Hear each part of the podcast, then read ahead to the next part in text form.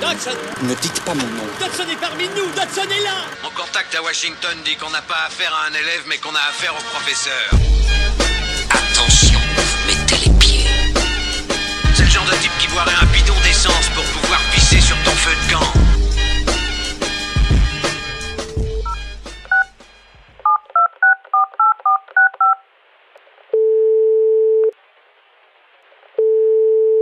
Allô, ici Johnson Management. Normalement, j'ai plutôt tendance à m'occuper du business de la musique et des thunes fourrées partout, mais là, j'ai dû faire une exception vu la situation.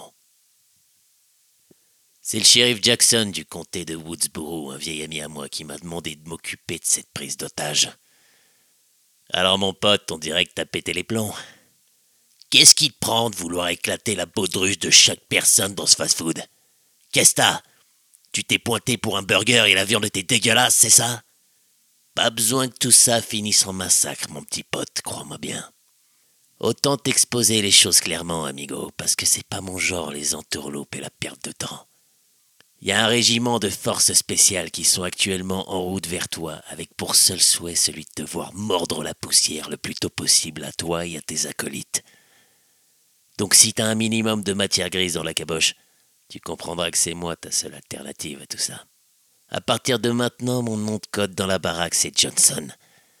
Je serai ton obsession, la petite voix qui te murmure à l'oreille quand t'as un doute.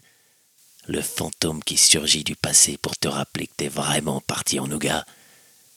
Et le vieil ami que t'as pas croisé depuis des lustres et qui te regarde de haut en bas en te demandant ce qui t'arrive.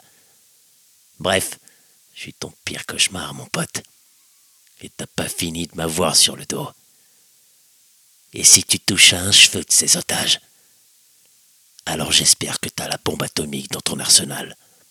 Parce que j'irai jusqu'au